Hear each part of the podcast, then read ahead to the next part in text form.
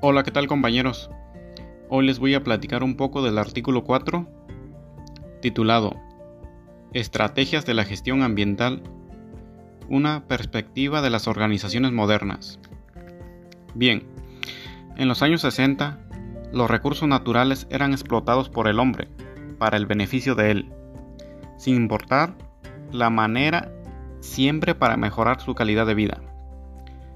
Pero en el año 70, con el aumento de la población mundial, surgieron grandes problemas ambientales para el hombre y para el planeta, como lo son el derrame de petróleo en los océanos, emisiones de dióxido de carbono, el efecto invernadero, la deforestación, la lluvia ácida, entre otros.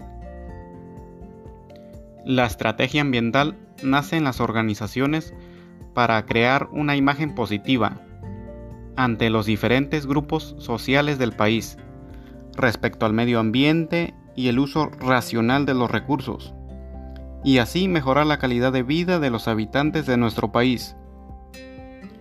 Hoy en día las empresas están ajustadas y reguladas por las autoridades a favor del medio ambiente y así asegurar un futuro más sustentable y ecológico para las próximas generaciones.